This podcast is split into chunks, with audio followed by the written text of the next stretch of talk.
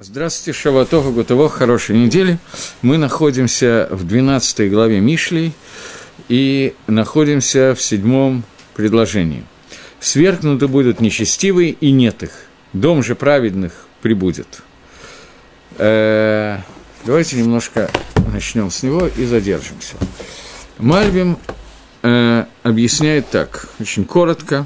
Слова нечестивых будут перемешаны, э, сейчас, э, перевернутся нечестивцы и исчезнут. Нечестивцы, несмотря на то, что мы видим, что они очень крепко сидят в земле, имеют серьезные корни, тем не менее, когда приходит время их наказания, когда переполняется чаша Всевышнего, то он переворачивает их. Что это переворачивание переворачивает полным перевертыванием. Э, как в качестве, так и в количестве, и во всем мацаве, во всем их существовании. И когда идет это переворачивание, то корень становится сверху, а ветки находятся внизу, как это видно в дереве. Или голова вниз, а ноги наверх, как видно в человеке. И это называется перевернуться. И это переворачивание, она мишураж, она мишореш, она выдергивает с корнем – и тогда нету больше их в своем существовании, как мы видели. Рашоим, которые э, полностью перевернуты и исчезают, и вот их нету. И это не называется мера за, и это называется мера за меру. Это называется качество за качество, мера за меру, потому что Раша – он идет для того, чтобы что-то перевернуть. И также человек подобен дереву, что его корни находятся, становятся находящимися сверху, и это его, го, его голова и его ветки, которые становятся вдруг прилеплены к земле. И Раша, голова которого, и мозг которого, и все мысли которого, они прилеплены к земле, он, он с самого начала перевернут. И его наказание – это переворачивает его Всевышний – что это полное исчезновение. Но дом праведников, наоборот, он будет стоять вечно. Что праведник, это даже если он получит какое-то наказание, то это наказание происходит тут же, как только он согрешит. И это то, о чем сказано, семь раз упадет садик и встанет. И праведник, даже если он упал много раз, он каждый раз встает, потому что его Всевышний не выдирает из корня, из земли – и его киньяно, его киньяним, его покупки – это Исурим, это несчастье, это страдание. И не только то, что цадик сам по себе, но даже его дом остается стоять. И это уже сказано, что после того, как пройдет время, Раши не станет, но цадик, он является Исоталам. Это основа, на которой держится мир. И там мы говорим про э, Раот цивиот. Там мы говорим про зло, которое приходит по законам природы. Здесь же мы говорим про оныш, про наказание, которое является гашгахой влияния Всевышнего. У Мидраши, в Мидраше, в Паршат Ноаха, эти два посуха сказано про Дора Мабуль и про Ноаха. То есть эти два посуха говорится про потоп и про то, как не эти два посуха, фактически этот один посух Мишли, говорит о поколении потопа и лично Анохи. Поколение потопа имеется в виду, что когда поколение потопа вело себя так, как оно себя вело, то Всевышний искоренил его, немножечко налив воды на землю, а Нох, который является цадиком, спасается и он, и его дом. Это Пируш Мальбима. То есть это, так сказать, пшада, пашут этого посука. Гагро говорит, что Рашоим – они будут полностью перевернуты, и они исчезнут.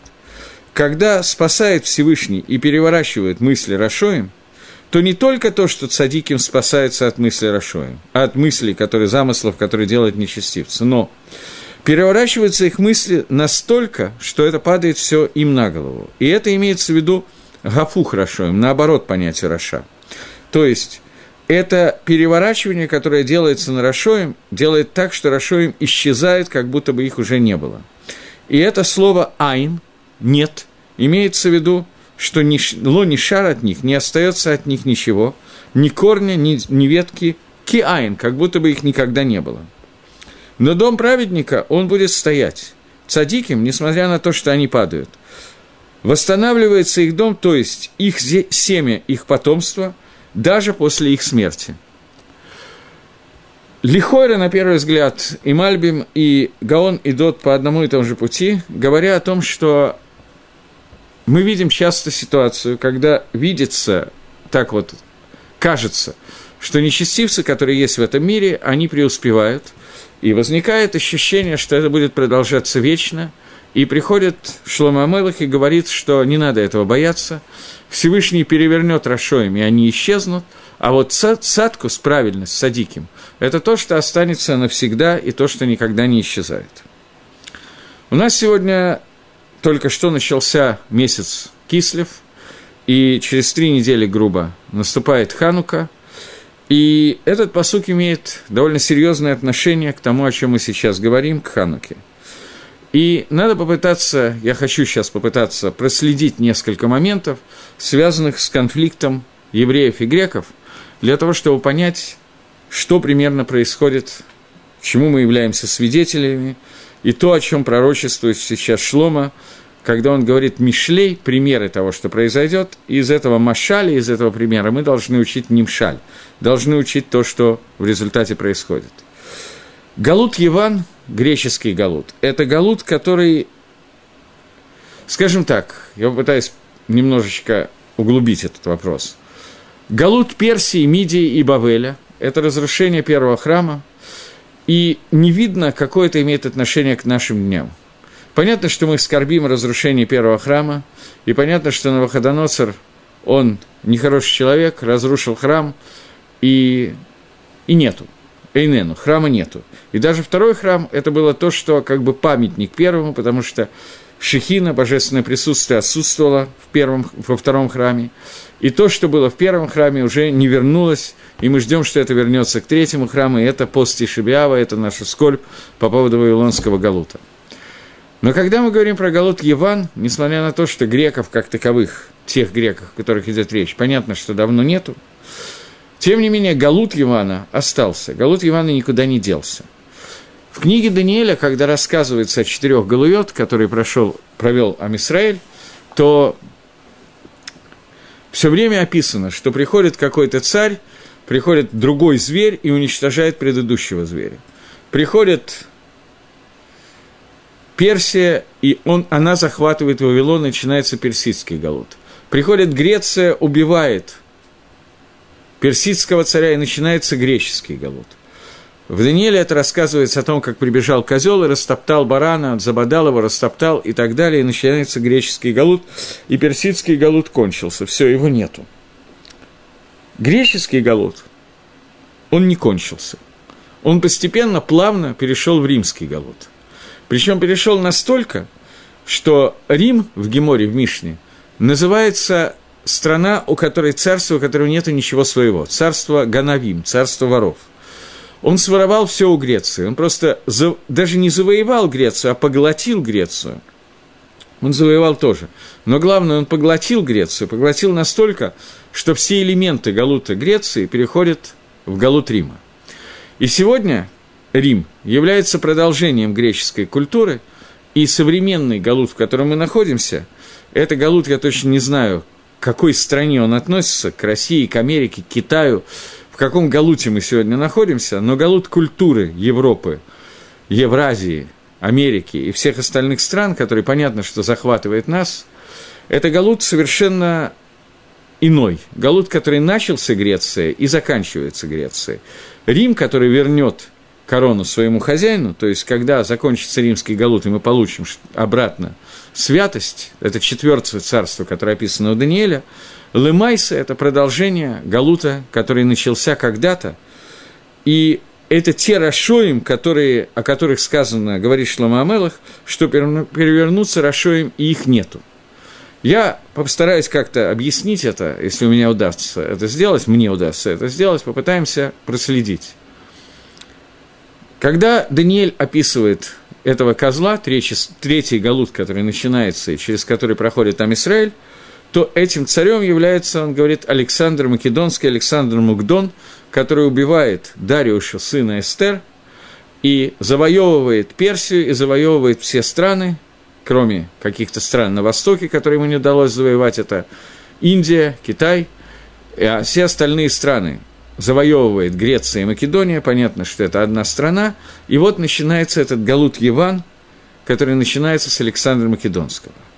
И этот Александр Македонский – это человек, который идет э, завоевывать Эрицесроль, встречает Шимон Гацатика, я не буду на этом останавливаться, у них происходит какая-то беседа, он не разрушает храм, оставляет храм, поскольку он признает какие-то элементы, которые наверное, нужно знать какие, но он признает некоторую часть праведности Шимона Цадика, и дальше он идет на юг, к мудрецам юга, которые были в Эрицесройле, задает ряд вопросов, целый амуд Геморы, вопросы, которые он задает мудрецам, которые жили на юге.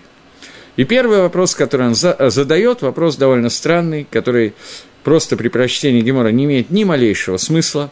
Вопрос он задает, что больше, расстояние с востока на запад – или расстояние снизу вверх. Гемора отвечает одним, одним, одним способом, потом отвечает Маскона Гемора, ответ Гемора.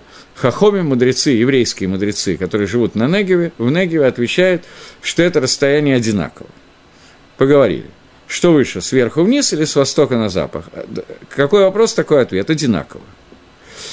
Вопрос, который, в общем-то, на самом деле не имеет никакого смысла в прямом прочтении Геморы – и смысла, на мой взгляд, действительно нету, поскольку э, как бы горизонталь больше или вертикаль больше. О чем идет речь? И то, и другое равно бесконечности. Одно из объяснений, которое я слышал этого вопроса, и в таком варианте, я, по крайней мере, понимаю какой-то вопрос Александра Македонского, надо понять, что если Гемора задает этот вопрос, то значит Гемора имела в виду, что этот вопрос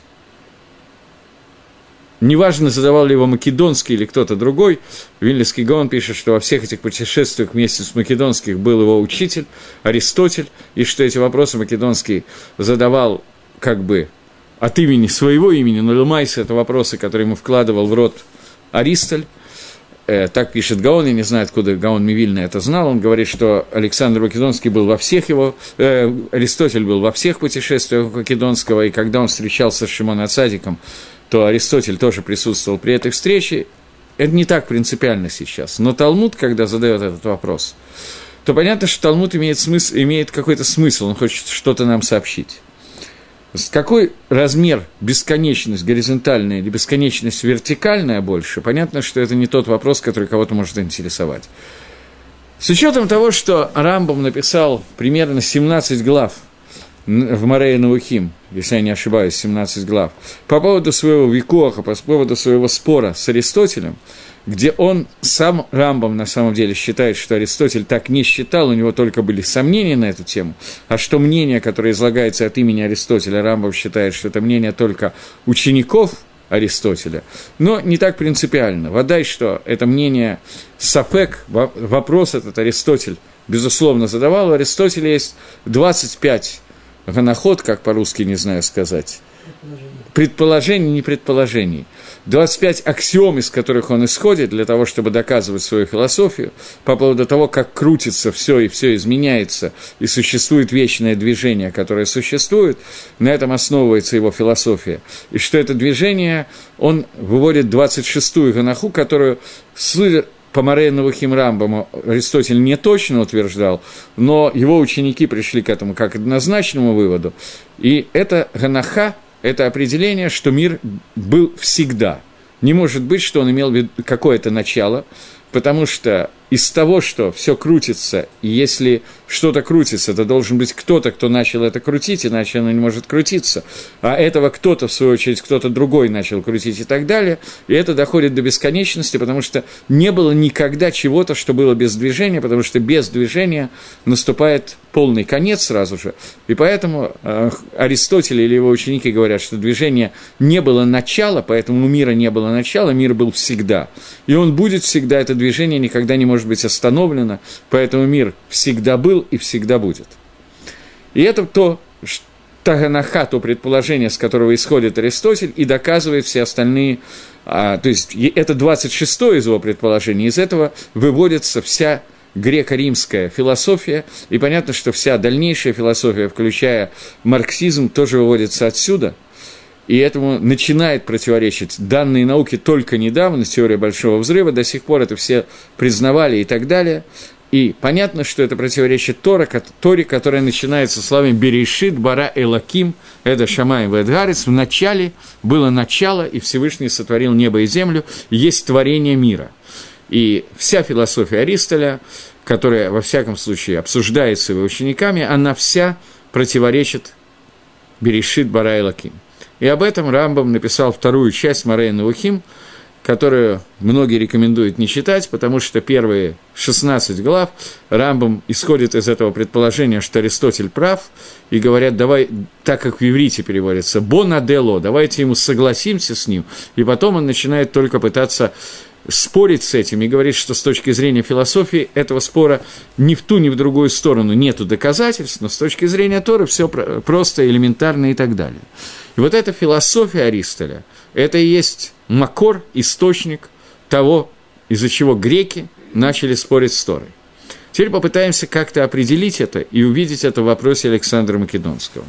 Македонский приходит к мудрецам Негева, не знаю, спорить с ними или пытаться выяснить, потому что так, как учит Рамбом, что Аристотель все время исследовал этот вопрос и не пришел к однозначному выводу, то вопрос Македонского звучит таким образом. Вы мы, Амисраэль, утверждаем, что есть начало. Мир создан, он имеет начало, это начало Берешит. С чего начинается? Как началось все? Что было первично? Время или размеры? Сверху вниз или с востока на запад? С востока на запад – это время, потому что вещь не может находиться в этом мире в одном и том же месте. Либо она находится здесь, либо находится здесь чтобы переместиться от сих до сих, нужно какой-то квант времени. Поэтому вопрос, который он задал, что, с чего Всевышний начал творение мира?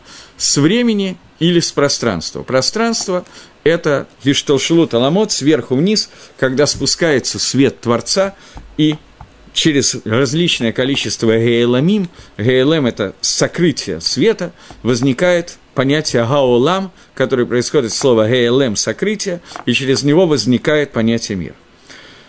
Рав Мойши Шапира не знает своего имени или нет, Зихрона Левроха.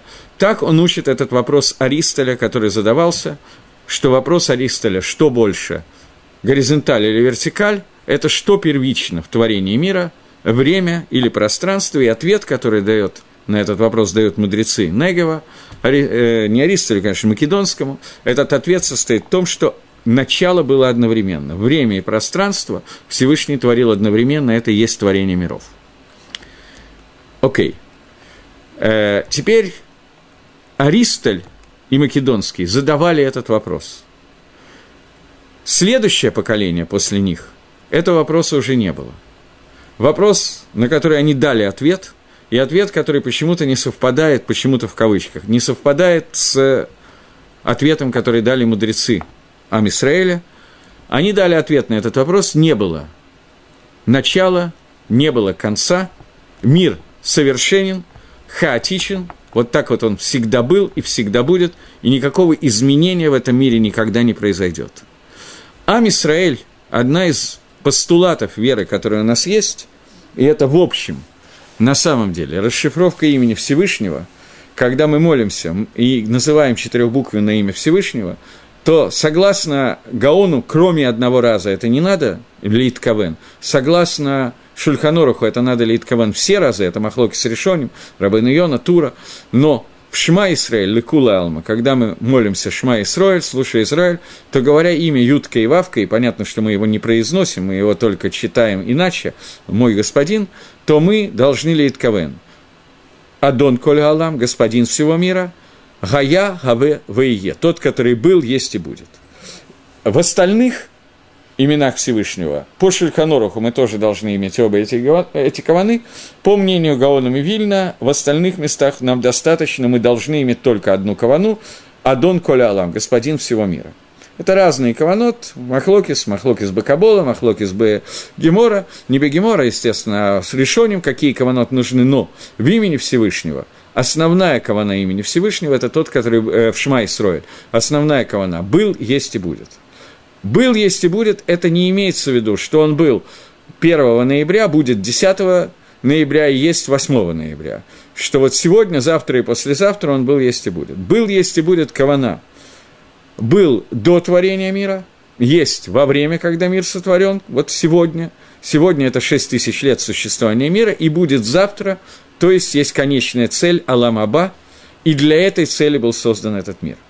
То есть, каванот, которые у нас должны быть, в Шма Исроэль. Это каванот раскрытия Всевышнего. Вчера, сегодня и завтра Всевышний Он на самом деле мы это молимся более четко, более ясно, это прямо в молитве написано. Адон Алам Ашер, э, Адон Алам Ашер, я бы терим коли церневра. Господин мира, который был прежде, чем мир был сотворен, Ву Ая Ву и Еба Тифара, и он был и будет Батифара после того, как мир будет существован. Существует время, которое называется Махар, завтра это время Аламаба, и существует начало.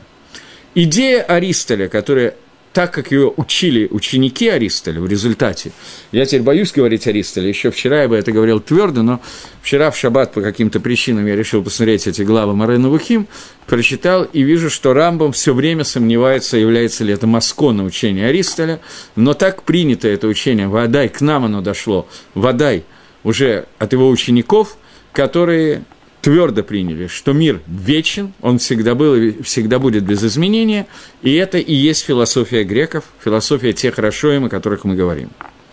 Я просто хочу это привести к посуку. Гафух Рашоим Вейнам. Переверни Рашоим, их нету. Я не хочу привести, мне кажется, что это и есть кавана, комментарий Агаона на эту тему, что, о чем идет речь. Поэтому продолжим. Э, основной конфликт, который произошел греков – философии Аристоля с Торой, основной, единственный, весь конфликт, он происходит в том, что Амисраэль говорит, что весь этот мир, он конечен, он имеет начальную цель, он создан для того, чтобы прийти к какому-то результату, и весь этот Магалах, весь путь, который мы идем, это только вектор, который должен нас привести в нужную точку. А Лемайса, то, что мы видим сегодня на самом деле, это дорога. Как сказано в Перке, а вот что весь этот мир похожий на коридоры, тебе надо хорошо пройти коридор для того, чтобы войти в зал. Зал – это Ойлам Аба. И связь между Ойлам Аба и Аламазе – это то, что у нас должно существовать постоянно перед глазами. К сожалению, мы это очень плохо ощущаем, и это связано с Галутом Ивана. Но Ламайса, на самом деле, мы должны постоянно видеть, куда мы идем и к чему мы стремимся. Это наш путь.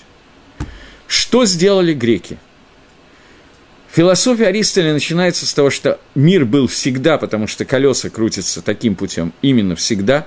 Было что-то, что было до этого, но это всегда был вот этот вот мир, и он постоянно так будет изменяться. Это изменение не изменение. Это изменение времени и пространства, но внутри него никаких принципиальных изменений быть не может. Не было никогда творения Ешмиайн, не было никогда творения что-то из ничего, и не будет изменения, когда это что-то придет в ничего – что-то всегда будет оставаться и оставаться в таком виде. И это конфликт, который унаследовал от греков. Человек по имени Исаф, может быть, слышали такого мужика, который принял его в совершенно той же форме, что греки. И философия Греции вошла в них совершенно фантастически. Причем греки утверждали, что существуют высшие силы, но не существует, не существует Творца. Они готовы признать миллион высших сил, которые назывались, я извиняюсь, Авойдезора и Олимпа – и, как мы знаем, римляне переняли эту, эту Авойдозора, совершенно детально только дали другие имена. Вместо Зевса и Юпитер, а так все примерно одно и то же. Знаем мы это примерно из курса истории древнего мира для начальных классов школы, я не помню, в каком классе мы это учили, была книжка «Мифы Древней Греции», очень хорошо, замечательно написана, которую, думаю, что так же, как и я, читали почти все в раннем детстве, а на большее, я думаю, что, в всяком случае, я дальше далеко дальше не поднялся. Я читал всякую «Одиссею», там, «Илиаду» э, в каком-то торгуме, переводе. Это было достаточно интересно, занимательно, но там высшие силы, они находятся как бы среди нас. Они полностью контактируют с, на, с нами. Всевышнего, как такового, они исключили. Если перевести это на человеческий язык, у них есть ангелы и нету Бога. Если перевести на язык Торы. И это не случайно, поскольку они живут в замкнутой системе, этот мир цельный, совершенный, есть какие-то силы, которые существуют, которыми управляются, назови их законами природы, терминах Торы назови их влиянием звезд и созвездия, Кахавим и Мазолот, звезд и созвездия, поэтому даже имена богов, которые они взяли себе, той Авойда Зора, которые у них есть, они взяли по названиям планет Солнечной системы и так далее. Все это как бы одна, одна накуда. Накуда, которая говорит, что вот мир, он такой, как был, такой и останется. У меня сейчас нет особо времени входить в весь их конфликт, но маленький кусочек их конфликта мне надо разобрать, потому что иначе непонятно, что имеет в виду Шлома Амелах в этой э, парше. Ну и кроме того, в Кислев хорошо говорить про Хануку подготовимся немножко. Э, конфликт, который был, когда греки запретили нам несколько вещей, несколько мецвод, остальные мецвод разрешили, а несколько мецвод запретили нам делать. Одна из мецвод, которая была запрещена народу Израиля, это митсва, которая называется бритмила, обрезание. Что так мешало грекам в обрезании? Казалось бы, кусочек кожи, что тебе мешает? Для того, чтобы понять, что мешает им, нам надо задуматься, а для чего мы делаем бритмилу. Самый правильный ответ. Всевышний сказал делать, мы делаем. Ответ стопроцентный.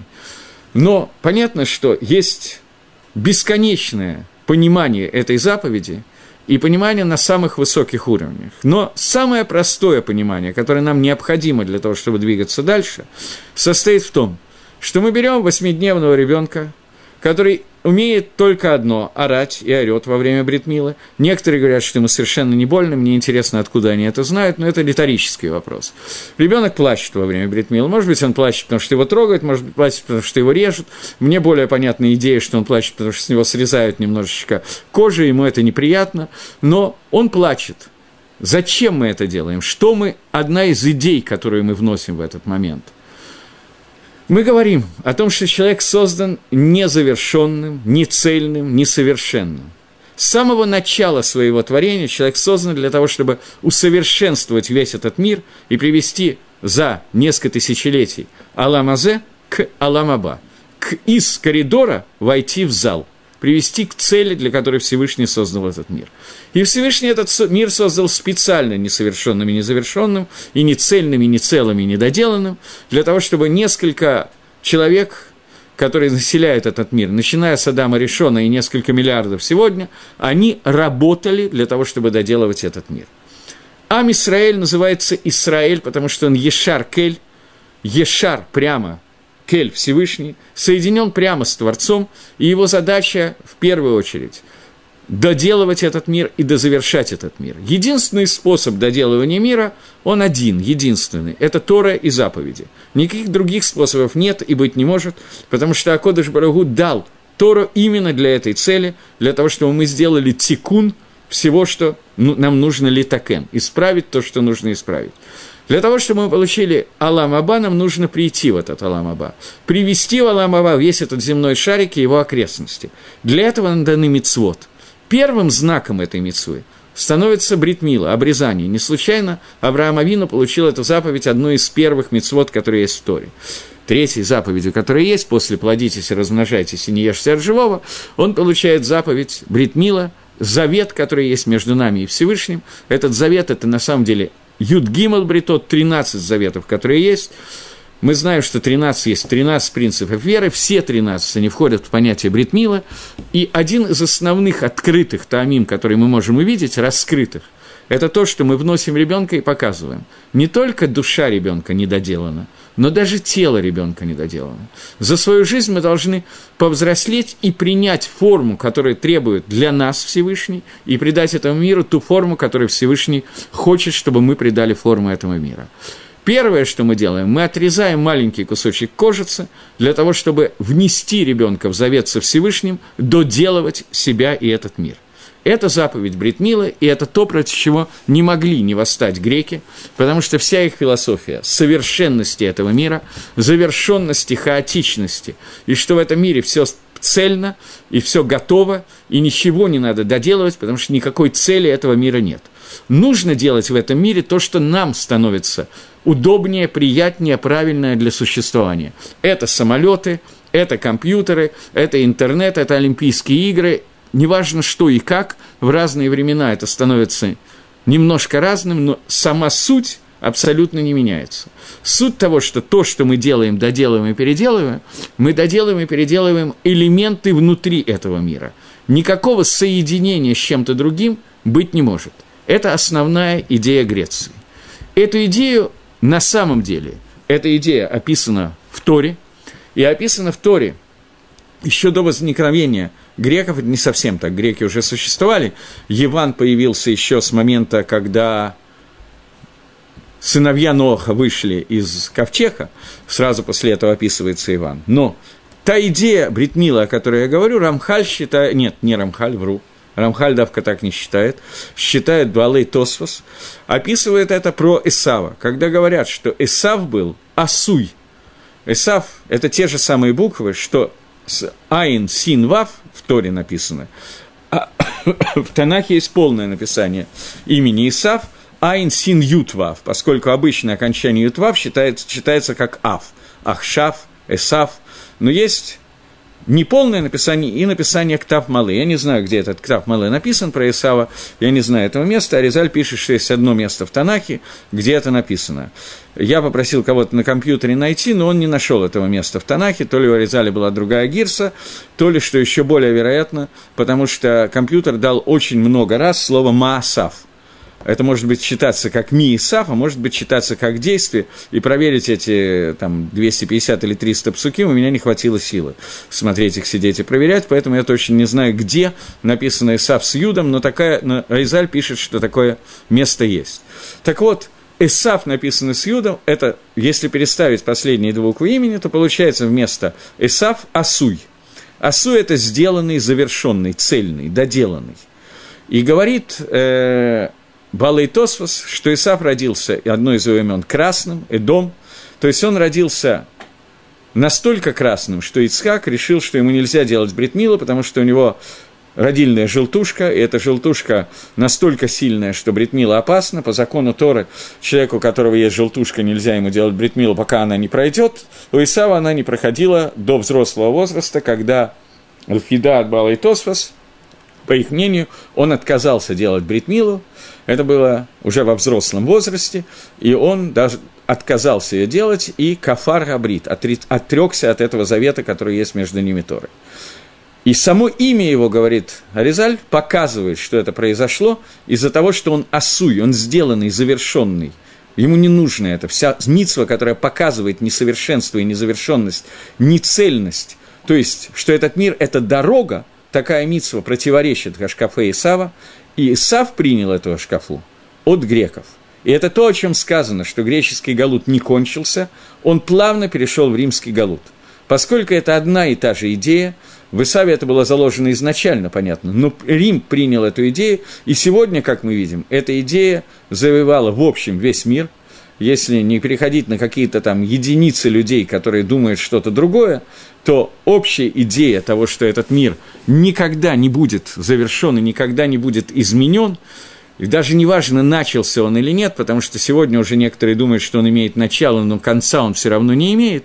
Сама идея Торы, что этот мир создан Всевышним, который бесконечен, из Айн, из бесконечности, и вернется в Айн, вернется в ничто, его не станет, потому что он перейдет в Аламаба, и суть этого мира – это то, что связывает прошедшее и будущее. Примерно я сейчас вспомнил, интересная ассоциация, немножко да, была песня «В земле Санникова», была такой фильм «Земля Санника», есть только миг между прошлым и будущим, именно он называется «Жизнь», так это вот про эти шесть тысяч лет, которые мы живем, а есть прошлое и будущее, которое настоящее, настоящее существование. Только что это? Это то, о чем написано, что глаз, глаз пророка это не видел, кроме тебя Всевышний. Но тем не менее, мы это один из Исадот Имуна, один из основ меры, веры, которое существование, которое есть у Израиля, что мы идем к какой-то цели. Теперь, после того, как мы обсудили, что такое Греция и что такое Рим, поскольку в этой никуде есть какая-то разница, но меня интересует это никуда, они совпадают, это одно и то же, то теперь можно посмотреть, что произошло в это, в это время. Э, в день, когда умер, не в день, в год, когда умер Александр Македонский, я не знаю дня смерти Македонского, 9 числа месяца Тевита, в год, когда умер Македонский, умирает еще один человек. Этого человека зовут Эзра Асофер. Эзра, который вернул евреев из Вавилонского изгнания и привел их в Эрицисрой для того, чтобы строить второй Байдамигдаш. Он же, говорит Гемора в трактате Могила, он же пророк Малахи, который описан в Танахе. Малахи был последним пророком из Амисраэль в день, когда умирает Македонский, не в день, в год, то есть во время вот этого вот викоха, этого начала этого спора о первичности и конечности мира, о котором я сейчас говорю, в это время умирает последний из пророков Израиля. И в это время начинается принципиально иной путь передачи Торы дальше. Если раньше Тора передавалась через пророков, то теперь Тора передается через мудрецов – последний пророк заканчивается. Начинается новая эпоха. Эпоха, когда Шимон Ацадик встречается с Македонским. Он еще, Шимон Ацадик, это такой переходный период. Он из мужей Великого Собрания, которые частично пророки, а частично мудрецы. Это Аншейк Несадагдала, который тоже, кстати сказать, создал Эзра. И вот Аншейк Несадагдала, Шимон Ацадик был последний из них, он встречается с Македонским, и начинается новая, новая эпоха.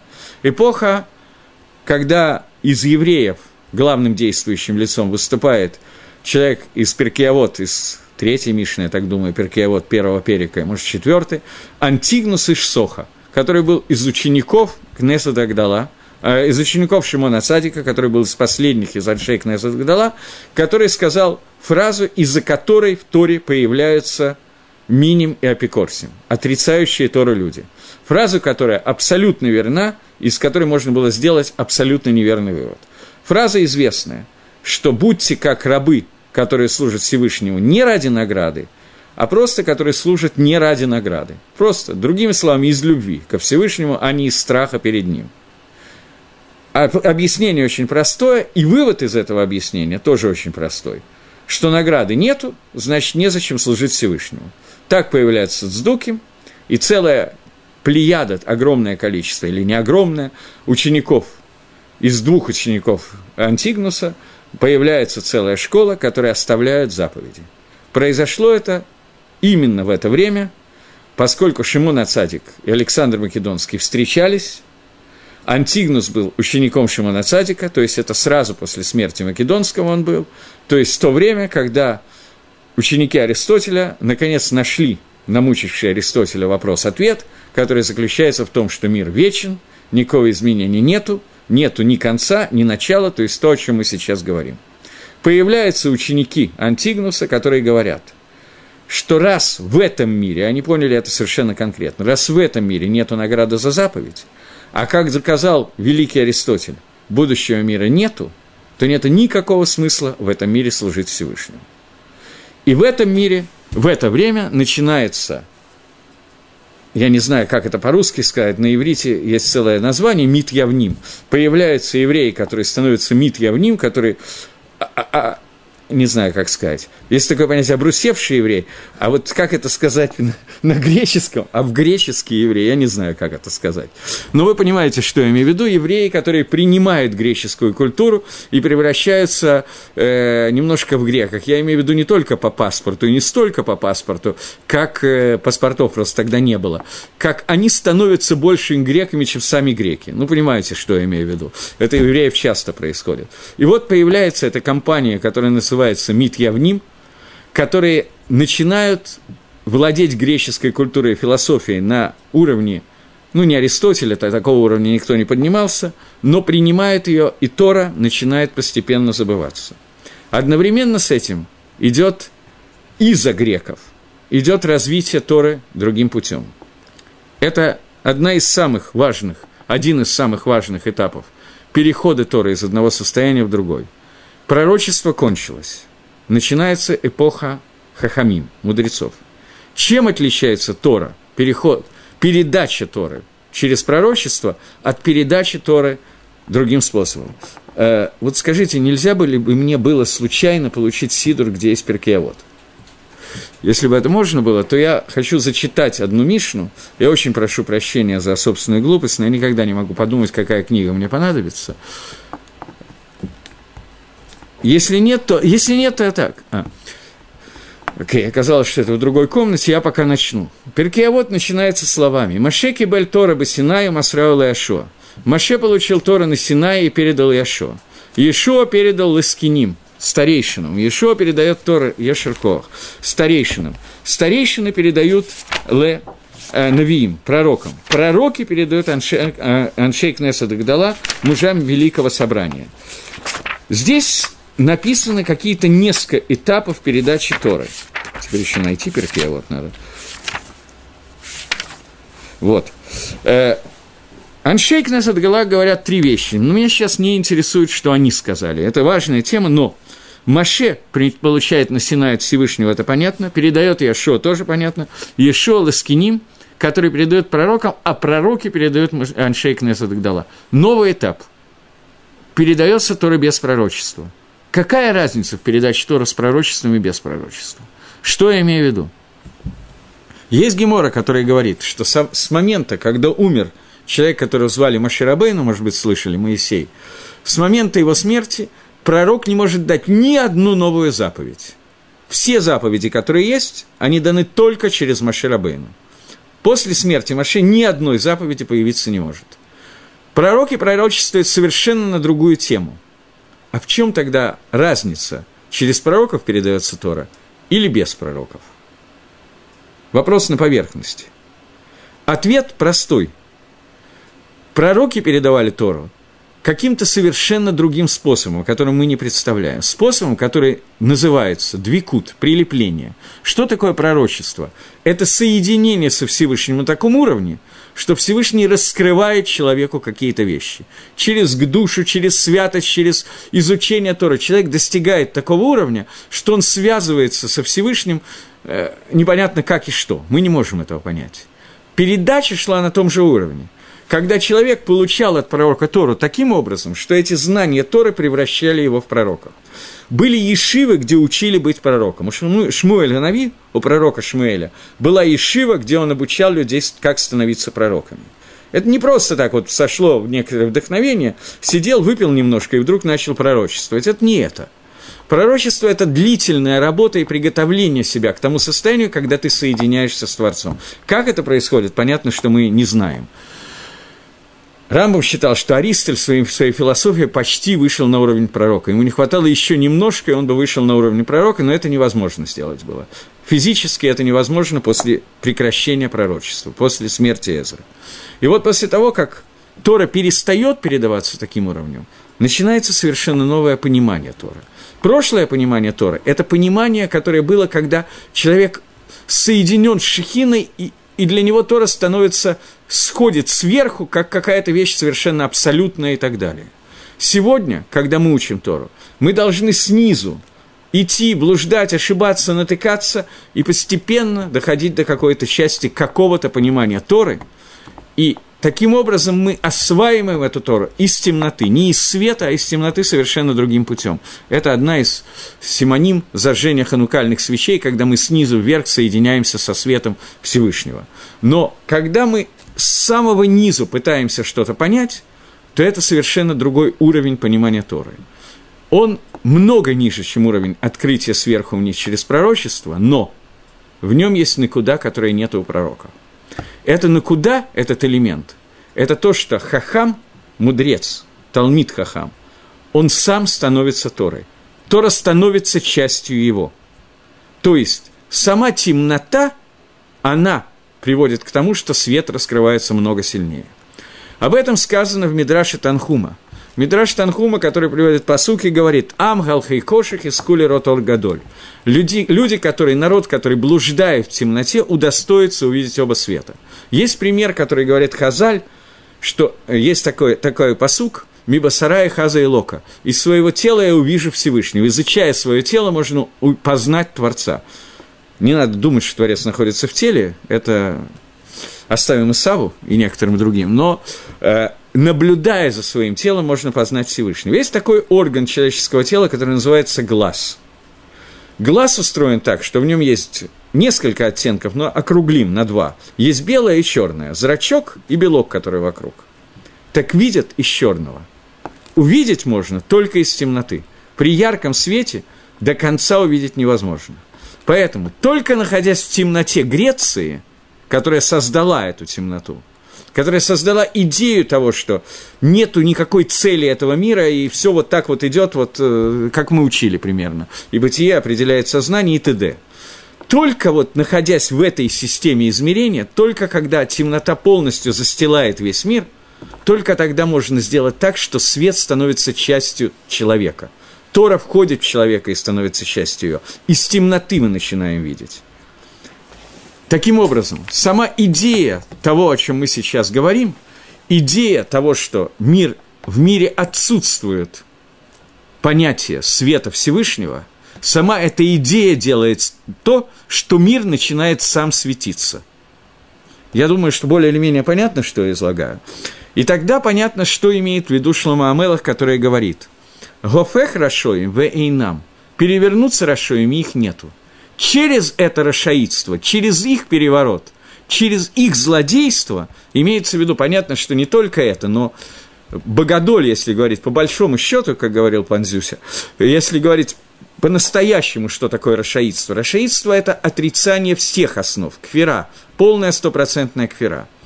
Через нее раскроется то, что бейт цадиким, дом цадика, будет стоять вечно.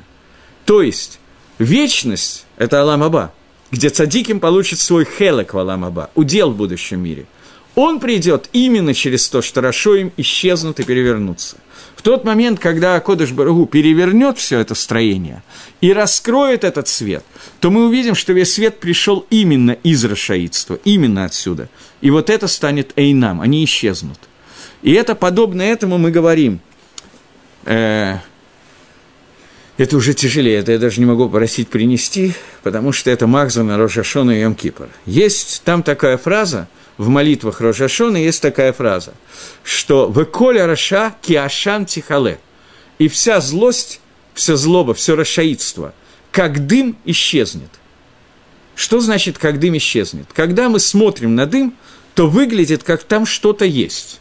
Что-то, это не просто, какое-то что-то существует – и вдруг, когда мы касаемся его, мы понимаем, что он исчезает. Это дым, это ничего. Все, от него ничего не остается. Так вот, Коля решая, как и Кале, все, вся решая и Кале. нам его нету, все, оно кончится. Это окончание греко-римского галута, в котором мы находимся. И он должен окончиться через два проявления. А, я взял Сиду. Совсем для другого но будем пользоваться подручной литературой. Есть такая, сейчас, секунду, есть такая молитва Алейна Лашабех. Когда я давал курс молитвы, я думаю, что мы это разбирали, но ничего страшного.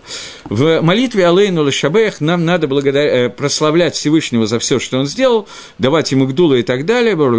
И где-то ближе к, первой, к концу первой части написано – Шигу Всевышний, на те Шамаем Вейсатарец, он установил небеса и установил землю и натянул небеса, я не знаю, Машав и короба Шамаем и Маль, и его нахождение сверху на небесах, Вышхина Тузо, и его шехина, и сила его божественного присутствия на самых высоких местах, Гуила Кейну Онот, он Всевышний, нету кроме него. Теперь внимательно. Эмес Малкену, Эфес Золото. Истина его царства и Эфес ноль, все, что кроме него – вот эти вот фразы – это две части. Да и нет. Как всегда в Торе есть положительные и отрицательные вещи, негативные и позитивные. Эмес Малкену – это то, что должен Иаков Авину, Легамлих Всевышнего, то есть сам Израиль, объявить Всевышнего царем, и это наша задача в этом мире. Есть еще одна часть, которая на самом деле идет не через нас. Мы будем участвовать в этом процессе, но на эту тему я сейчас не могу говорить. Эфес золото – все, кроме него, кроме Творца, это Эфис. Эфис – это Айн, пустота, ничего, ноль. Все, ничего нету, кроме Всевышнего. Это должны нам раскрыть греки и римляне. Когда вся их идея превратится в ноль и обнаружится, что все материальное в этом мире, оно равно нулю, поскольку это только способ достижения духовности и соединения со Всевышним. Хомер, материал, который есть в мире, это только материал, из которого нужно сделать цуру – Настоящая цура, настоящая форма, цура – это форма, она должна быть, это и есть достижение грядущего мира Аламаба. Когда Рашоим, Явду, Киашан, когда они исчезнут как дым, то в этот момент раскроется Эфес золото. На куда элемент? Ноль, кроме него. Вот это раскрытие должно произойти через Грецию и Исава. Поскольку Греция и Исав получил это от Греции, Рим – это культура, которая говорит, я не знаю, кому она сегодня принадлежит. Меня периодически спрашивают, я не могу точно сказать, ткнуть. Мне кажется, что сегодня это все, или почти все, кроме Амисраэля, кроме вот этой вот точки, которые несколько человек, которые, ну, понятно, не все, мне, мне кидают не все, не знаю, может быть. Я не уверен, потому что есть внутри этого понятия культуры Европы, Америки, России и так далее, внутри нее есть очень много. Но сегодня настолько Наверное, не все, я не буду спорить, наверное, не все. Но даже какой-то Китай, который сегодня превращается в самую богатую державу, и которая сегодня материальный мир захватывает настолько, что уже даже древнекитайская философия, не знаю, может, кто-то ее продолжает учить, и там свои аспекты Авойдозора, я не знаю, просто не берусь судить. Надо быть очень большим специалистом по всем этим вопросам, но видно, что снаружи, что как бы сегодня материальность настолько захватила все, что думать на какую-то другую тему уже буквально невозможно. Причем они согласны верить в какого-то Бога, во что-то, я не знаю, во что они верят и кто, но при этом идея того, что этот мир вот так вот и будет продолжаться, и вот это главное, что есть в этом мире, это еще самолет, еще машина, ну я не знаю что. Это фраза Исава, который, когда встречался с Иаковом, когда Яков ему давал подарки, это отдельная статья, не знаю, есть ли у меня нет, нет у меня сегодня возможности говорить на эту тему, но когда Яков давал ему подарки, то фраза Исава «Зачем ты мне что-то даешь? Ешь ли раф? У меня есть много». И ответ Якова возьми, потому что ешь ли коль, вот этот спор Исава и Якова, у меня есть все, Яков, у меня есть много Исав, вот это главная часть Исава ешь ли раф – у меня есть много. Это много, это весь Аламазе. Больше ничего не нужно. Чем больше Аламаза, тем лучше, потому что никогда не будет все у Исава, не может быть все. Потому что Аламазе для него бесконечен, это идея Аристотеля. Он будет дальше и по времени, и по пространству, и так далее. И всегда надо еще, еще, еще, еще. Не потому что это цель, а потому что вот так вот это и есть мир – и ответ Иакова «Ешь ли коль», потому что все конечно. В этом мире все конечно. Все, что мне нужно для Авада Драшем, у меня есть, отвечает Иаков. Поскольку Иаков с самого начала, ему все, что нужно, это нужно для того, чтобы. Для этого у меня все есть. А поскольку для Исава есть, это и есть цель, то поэтому никогда не бывает коль, всегда может быть только рав – вот эта идея Исава, как мне кажется, она сегодня владеет миром полностью. Смотрите, я еще раз, я не могу судить, но мне вот так видится. И поэтому, когда мы об этом говорим сейчас с вами, что есть шлирав, то эта идея Исава, она может закончиться только в тот момент, когда Аламазе – этот мир исчезнет Эфис золото. И окажется, что Эфис золото. Ничего нету, кроме Всевышнего. И цель, которая есть, это только соединение с Творцом, и это и есть Аламаба. И в тот момент, когда Рашоим исчезнут, через них самих раскроется этот факт Эфис золото. То есть это, могут, это мы не можем раскрыть, это могут раскрыть только они. Почему так устроил Всевышний? Это нужно было Творцу. Есть, э, у меня целый урок уже готов на эту тему, но это я не могу сейчас говорить, это отдельный разговор. Но то, что здесь сказано, этот кусочек Шламу Амелаха, Гафох Рашоим, Вейнам, ты перевернешь Рашоим, и они исчезнут. Говорит Гагро, когда, спас, когда спасет Всевышний и перевернет замысли Рашоим, тогда не только то, что цадиким будут спасены и спасутся от замысла Рашоим, но все мысли Рашоим, все их замыслы, они перевернутся и попадут на их голову, и то, что они замыслили, с ними и произойдет. Вы замыслили, что нету Аламаба, что это бессмысленно. Вы окажетесь в ситуации, когда его нету для вас. Это и есть то, чего вы добивались. И это переверни Рашоим, что их рашаидство перевернется в то, что их нету. Поскольку это и есть замысел Рашоим, чтобы не было Аламаба. И получится, что его как бы и не было, потому что они говорят, что начала мира нету. Нету начала мира, значит, вас не было никогда, потому что весь мир существует, и это раскроется через вас только ради соединения мига, который соединяет между прошлым и будущим. И это означает мила эйн, слово айн. И это то, о чем всюду сказано, что Брият Берешит, творение Берешит, это Брия Ешми Айн, это творение что-то из ничего. И теперь добавляет Гагро, что то, что говорит Шлома Мелах, Бейт Садиким Ямут, что дом праведника будет стоять, то есть не только то, что Садиким, они останутся, но останется вечность внутри Садиким. Их потомство и все, что от них есть, оно останется навечно. Даже после их смерти. Не даже после их смерти, а как бы именно после их смерти, поскольку это Тхиаза Мейсим, и это то, для чего все это создано. Видите, я планировал, что я следующий посук начну, но его начинать, мне кажется, сейчас бессмысленно, поэтому я на две минуты раньше кончу, потому что действительно бессмысленно сейчас что-то начинать. Вот получается такая петрушка. Так что до, нового, до новых встреч следующий Йом решен. Я, конечно, превзошел все, что можно. За урок один посук – это безобразие. Ну, окей, всего доброго.